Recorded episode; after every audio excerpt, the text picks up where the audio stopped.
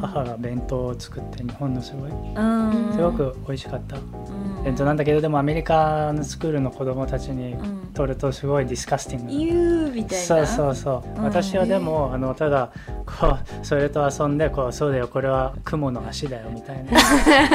すごい気持ち悪いよ。ひじきとか見せてね。そうそうそうそうそうそ のロシアいろいろそういった特徴もいい特徴もいろいろあるけどうんもちろんアートとかさうん、すごいチャイコフスキーとかさ、あそうだよね。あうん。のバレエとかもロシアから生まれたりさそうだそうだ。うん。ヨーロッパとかに比べると全然違う。確かに。なんか日本は全然安全、スリに合うかもとか思って東京歩いてないもんね。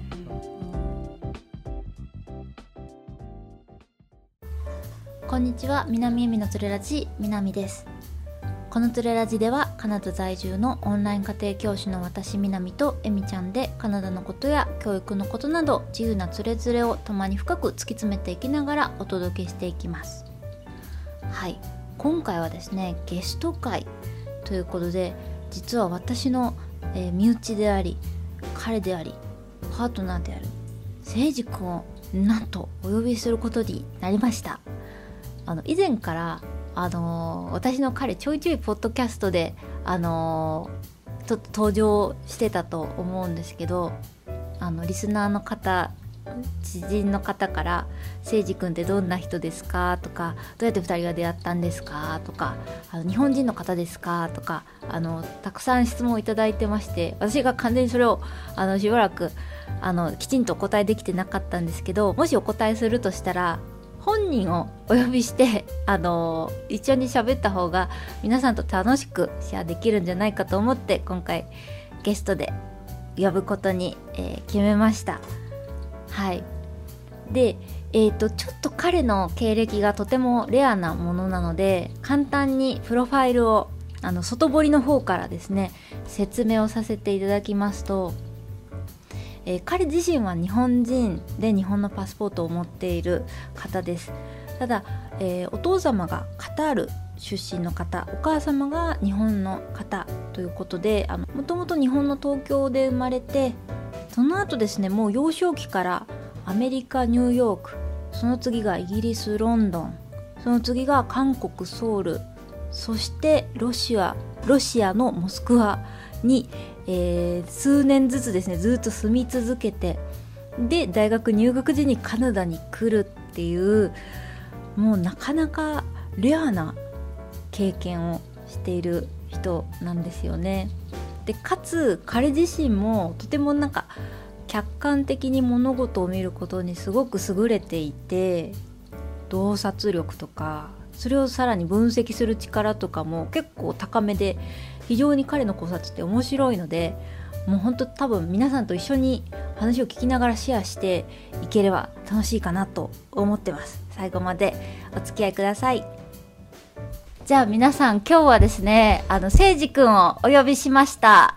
やっかさ。はじめまして。はじめましてじゃない。実はねあのそうあのリスナーの皆さんは初めまして、あの実はですね一回この前に一緒に収録をあの撮っているんで私たちは2回目の収録になるんですけど今日はね日本から出ていろんな海外の国に住んでてでどういう経験をしてきたかとかどういうことを感じたのかとか、で今どういう気持ちでこうどういうも世界が見えてるのかっていうのを聞いていきたいと思います。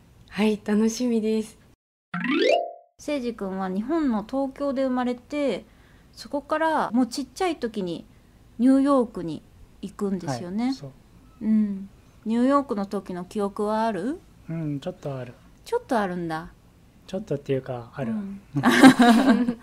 まああるよね、うん。34歳3歳。34歳3歳から4歳ぐらいまでいたから、うん。うん。だって当時の飛行機とか覚えてる？すごい長かった空港とか覚えてるし飛行機はなんかあんまよく覚えてないんだけどニューヨークの時代は、うんうん。その頃はすごい飛行機はすごいアドベンチャーだった、間違いない、すごい長い旅だったから、うん。なんか飛行機の席でなんかこう兄弟となんかキャンプを作って。それで席で遊んでなくてこう席の下でこう遊んでるなんか洞窟みたいな、うんうん。怒らそう。れそう ニューヨークに3年ぐらいいてその後イギリスのロンドンに7年？こうさニューヨークからのイギリス、ロンドンってすごいさなんだ同じ英語喋る国だけど全然違う、うん、なんかあの英語の世界のこう2つともベース、うんうん。そうだよね。うん。うんだからまあ世界はでも違うけど、うん、文化も違うし。うんうん。そういうのってすぐこうこう適応アジャストできたもんなの？そのうんこうその世界に住むために。そうそう。うん、まあ、うん、全普通だったから、そうだよね。うん、またじゃあ別のアナザーワールドに行ったって感じだよね。そうそう。一番差が感じたのはイギリスから日本。あへあ全ー然違った。えー、あ、うん。それってあれ？い年に1回とか帰ってた時の話？年に2回、うん、うん年に2回も帰ってたんだ。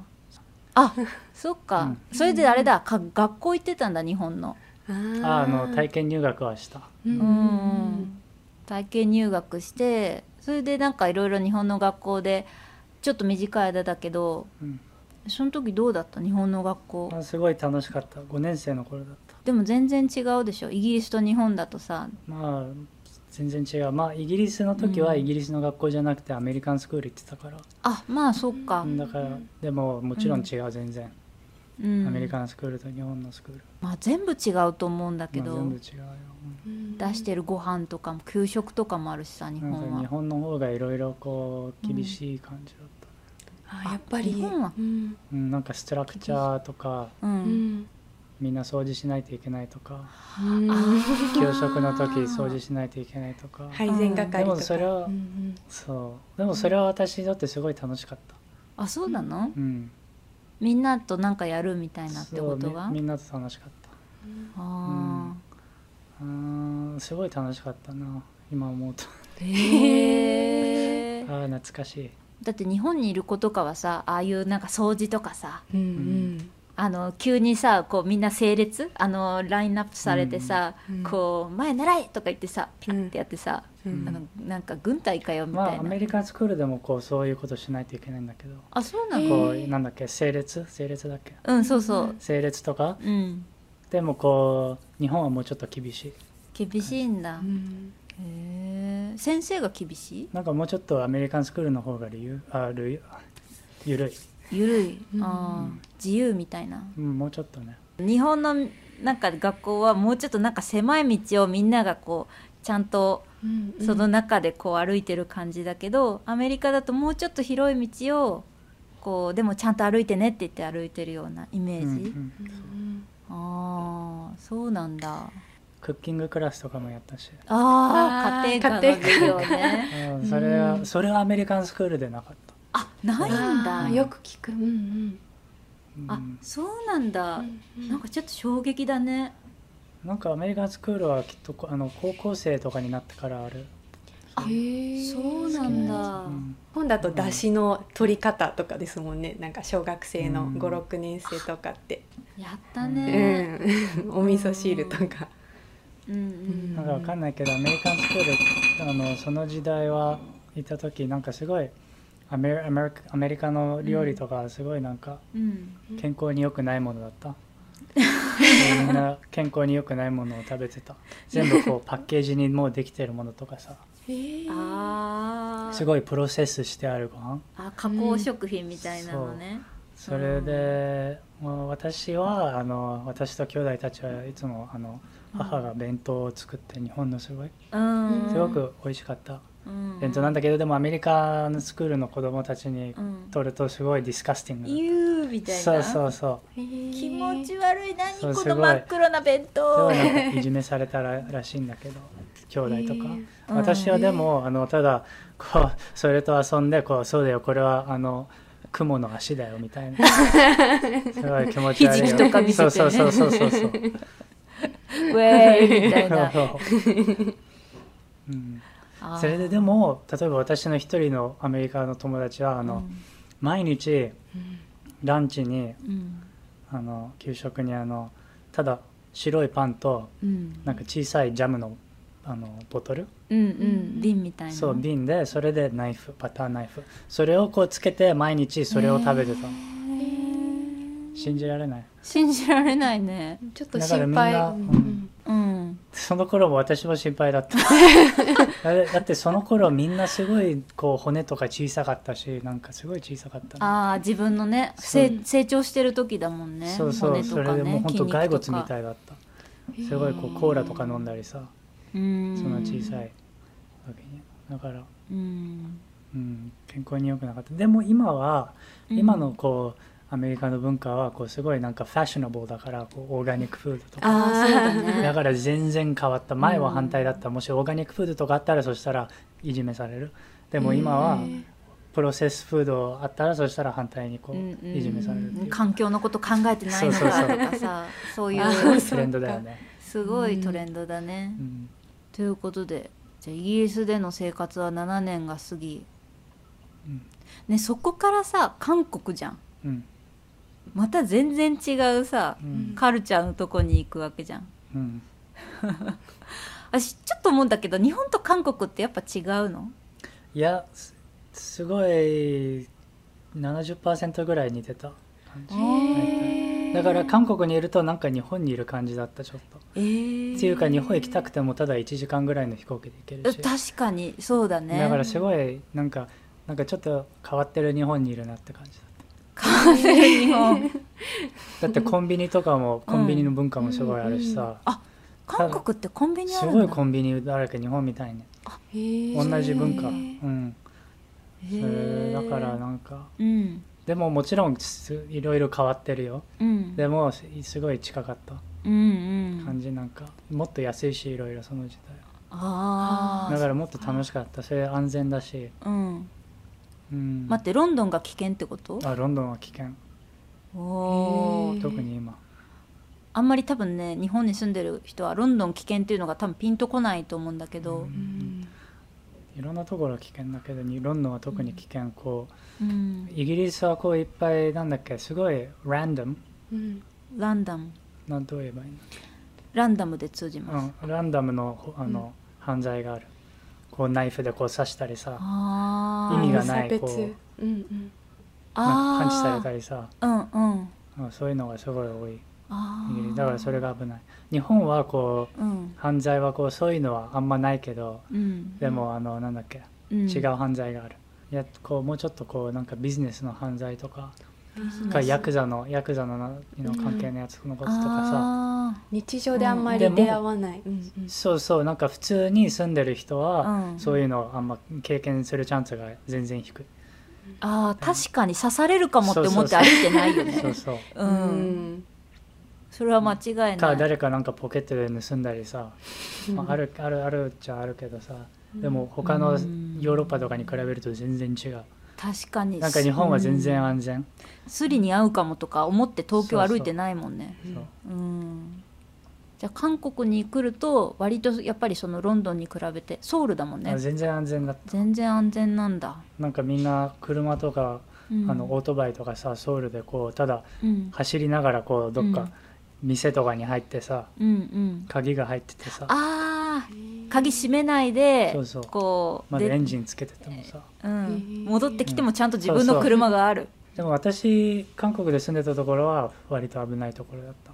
あそうなぜかというとアメリカンベースの近くだったからイテウォンってだからソウルで一番危ない道、うんうん。あのなんだっけプロプロスティテューションとかのホッカー。ヒルっていうあの坂があって、うんうん。そこは絶対行かない方がいいみたいあーやっぱそういう場所があるんだね。な韓国ではある、うん。イリーガルだけど、うんうん。なるほどうん。まあでもまたじゃあロンドンから韓国にしばらく行って。なんか韓国はもう日本よりもうちょっと緩い日本みたいな。えどういうへこと？ゆるい日本？緩い。うんなんか、うん。なんかもうちょっとオープンな感じ。もうちょっと人間的。でもなんか韓国の人はさなんか、うんもうちょっと感情のあのなんか表現が豊かだよね。なんか怒ったり笑ったり泣いたりとかってそうそうそう、でだからなんかなんて言うんだろうな。うん。なんか全体的にもうちょっと緩かっあー。た例えば日本とかさこう偽物のものとか買えないじゃん。あんま。偽物のもの。あシャネルとか？シャネルとかもあるし、そういうハイブランド、うん。例えばゲームとかもさ、ああこそううだね。コピー作ってやったり韓国ではそういうの変えて全然大丈夫だったし。うーん。そういうの摘発されそうだけどね。イリーガルだよみたいな。But nobody cares. あへえ誰も気にしだからないだからでっかいデパートメントストアでもこういっぱい売ってる。あー。へえあー。確かにでもそうだよね。百貨店とかね。DVD とかさ店で売ってる。こうあ店こうそのデパートでも売ってるしこう、うん。ただ道でこうスタンドがあってこうバーンした DVD を、うん、今映画館にある DVD を、うん。あのどんくらいかな？400円ぐらいで買える。なかなかだから買ってたそういうの。なかなかグレーな。うん。うん。グレーグレー。グレー。ブラッうん。ク限りなくブラックなグレー。うん。うん。自分もよくわかんないけど。だからなんかなんか例えばあの薬の法律とかはすごい厳しいけどでもそういううん。DVD とかはもうちょっと緩いし、うん、なんかもうちょっとルールにスティックしようみたいな意識がまあ、あるところはすごいあるけど、うん。でも大体はこうもうちょっとうんただ普通の生活に対してはうん。もうちょっとリラックス、あ例えばタクシーとか全然安いしさ、ーあー。タクシー安いんだ。うん、日本がちょっと高いのかな？タなんかクシーは。300円とかで行けた。気がする300え円は安いうんね。だからもうちょっと自由だしさ。うん。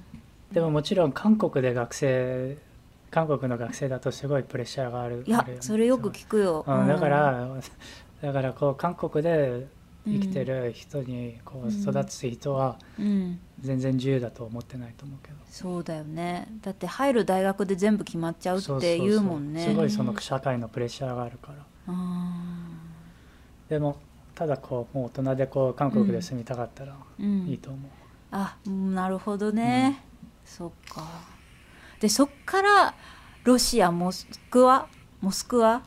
メジャーなシティ全部行きますね。なんかこう世界の、うん東も西も全部行くよみたいな、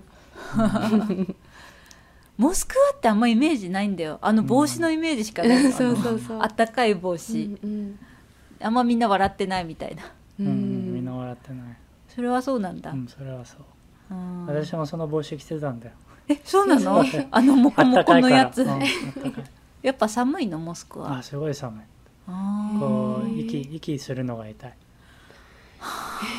それで鼻の中がこう凍ってっちゃうの。息してると。それは寒い、それは寒い、うん。寒いよ。うん。すごいなんかドライなうん。乾燥してるすごい寒い、なるほど。マイナス40とか。水分奪われるようなうん、すなんかごい奪われる寒さだね、うん。よくほらなんかあれしてるもんね。マフラーのちょっとなんか鼻の下鼻の上まで隠せるやつとか。やってるもんね。マスク代わりじゃないけど。うん、モスクワが一番危なかった。私にとって。モスコモスクワのことね。モスクワはう。ん。そう、あのなぜかというとこうアジア人だったから。だから道とかーうん。あのあんま歩かなかった。あ一人で？こうスキンヘッドとかいっぱいいるから、うんこうニオナチ？ニューナニオナチス。そっかこロシア。うナイフ持ちながらこううん道路を歩いて何回か追いかけられたことある、うん恐ろしいよ。恐ろしい、うん、であのマフィアもいるし。うん。なかなか治安的には今まで聞いた中でもなかなかのうん。悪さ。うん。まあすごいなあの街とかすごいアーキテクチャとか。うんすごかったし、あ建築物とかね。せ世界で一番素晴らしいあの、うん。えっとえっとなんだっけ。喫茶せあの電車のシステムメトロの、うん。あー聞いたことある、うん、すっごい大きくて綺麗であもそうなうんだ、素晴らしい。なえんか、知らなかった。うん、え地下鉄？地下鉄。地下鉄。あそうなんあだのすごいシステムがあるから昔から。へへえ地下鉄のシステムそれ世界で一番深い地下鉄もあるこうあ。エスカレーターで3分ぐらいずっと立ってずっと下に行く。それは聞いたことある、うん。政治から。それは覚えてたよ。じゃあそのロシアいろいろそういった特徴もいい特徴もいろいろあるけうんいどっぱいある。もちろんアートとかさうん、すごいチャイコフスキーとかさ、あそうだよね。だから、うん。あのバレエとかもロシアから生まれたりさ。そうだそうだ。う、うん。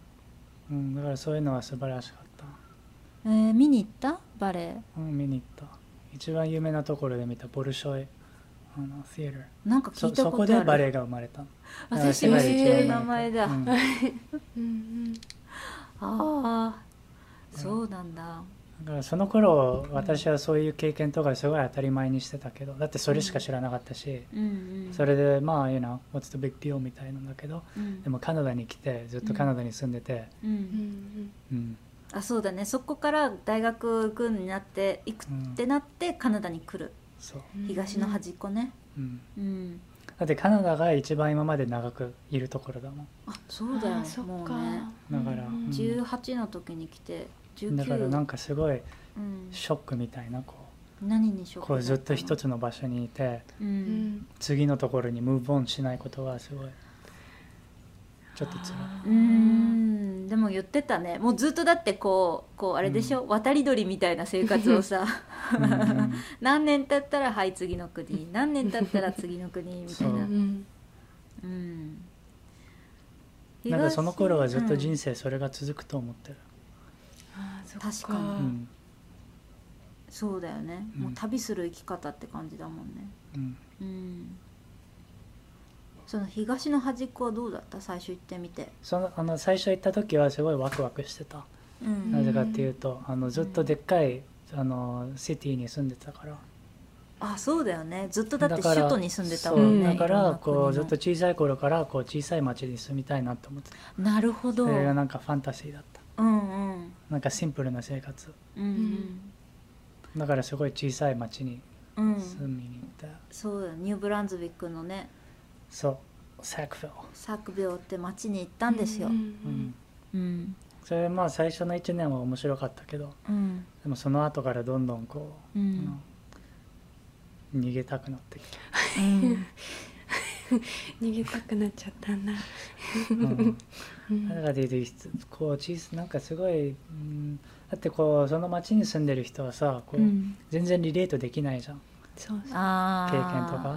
うん。全然来てるところが違うじゃん。共感できる部分が少ないよ、ね。うんだからあんまりそうリレートできる人があんまりいないんだよね。うんそれですごいなんか世界の見方がちょっと狭い感じだったから。うん。だから、うん、ちょっと辛かった。うん。そっか。だって自分の話とかあんま通じなかったりするじゃん。うん。東京めちゃめちゃと都会に住んでた人がさ急にさ、めちゃくちゃあの人口何十人の離島とかに行くとさ、うん。うん話が全くなんか噛み合わなくなるよね、うん。それのワールドワイド版でしょ？確かに。うん。ちょっと想像を絶するけど、ううん。ん経験としては良かったけどそれでいいこともいっぱいあったし、大学はさなんでカナダに選んだんだっけ、まあ、たあのただ社会がもうちょっとレイドバックな感じでうんあのもうちょっとリラックスしてる感じで。うん。なんかすごいなんかあの小さい町に行きたいって言ってたでしょ？うん、だからすごいそんな感じのそのエネルギーでこうんうん。うなんかちゃう。それその頃あの例えば私の兄弟たちはあのえっ、とロンドン2人行ってそれで1人はあのニューヨーク行って。うん。でもその頃私にとってはなんかすごいアメリカとイギリスはすごいなんか爆発する感じだったそんなあの直感気分がしてた。うん。うん。うん。だからそのウエスタンの世界の中でカナダが一番チルだなと思った。